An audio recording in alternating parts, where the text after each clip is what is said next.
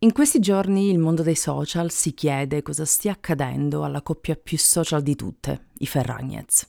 No, qui non troverete alcuna speculazione sulla loro relazione, ma solo riflessioni personali da osservatrice e da persona che vive e lavora sul web da tanto tempo. In tanti speculano su cosa stia realmente accadendo, chi abbia torto e chi ragione, se si tratti solo di una trovata pubblicitaria o ci sia realmente area di crisi.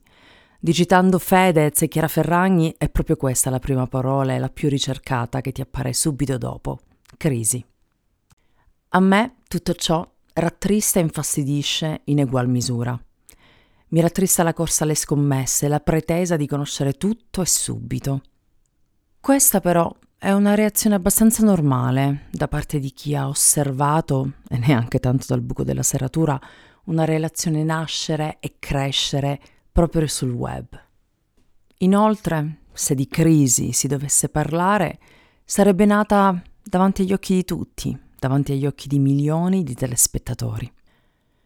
La verità, purtroppo, è che è quasi impossibile chiudere i rubinetti così d'improvviso, quando prima si era un fiume in piena, un fiume di parole, baci, immagini e condivisione della vita quotidiana. La morbosità è purtroppo direttamente proporzionale alla quantità di vita personale che dai in pasto al web. Più ne dai, più forte sarà la pretesa di trasparenza, anche su argomenti solitamente privati, da parte del tuo pubblico. Ciò che infastidisce, infatti, credo che sia la scelta, assolutamente comprensibile per una coppia normale, ma vista come quasi incoerente per chi ha sempre esposto ogni sfaccettatura della propria vita. La scelta di semplicemente tacere, un silenzio meritato, doveroso, ma visto quasi come impossibile da digerire quando non si è mai nascosto nulla all'obiettivo di una videocamera. Non una proposta di matrimonio, non la nascita del proprio figlio, non una visita dallo psicoterapeuta.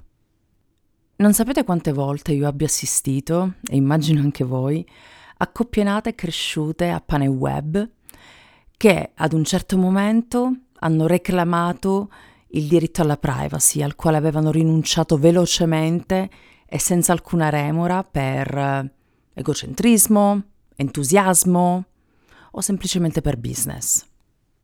Il ritmo richiesto dai social è massacrante non di certo fisicamente, ma psicologicamente. Pubblicare un paio di volte al giorno vuol dire necessariamente dover andare a rubare pezzi alla tua vita più privata, alternare foto professionali a figli e animali domestici, entrambi ignari, per mantenere ed alzare la partecipazione dei followers. Tutto ciò fatto con una consapevolezza analitica. In poche parole, per raggiungere determinati risultati devi dare in pasto la tua vita, tutto di te e delle persone a te vicine.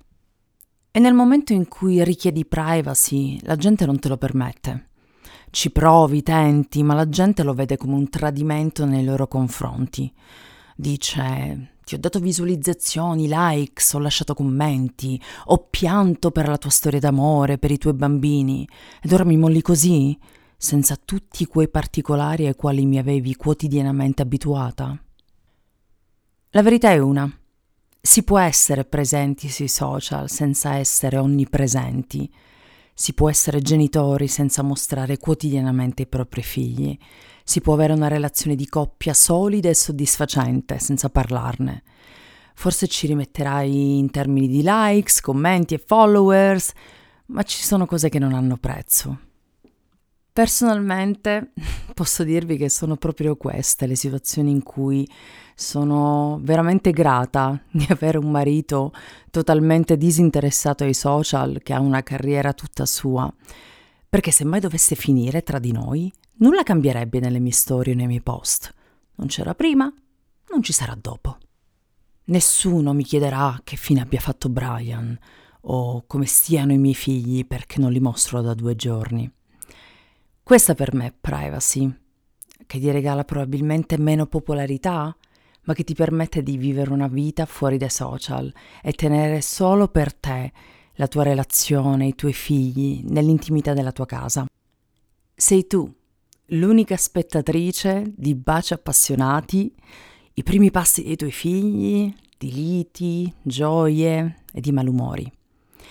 Mi auguro che ciò che stia accadendo porti a riflettere ancora una volta su come la vita sui social, se non ben dosata, rischi di compromettere i nostri rapporti, la nostra intimità, il nostro diritto alla privacy al quale noi stessi spesso rinunciamo.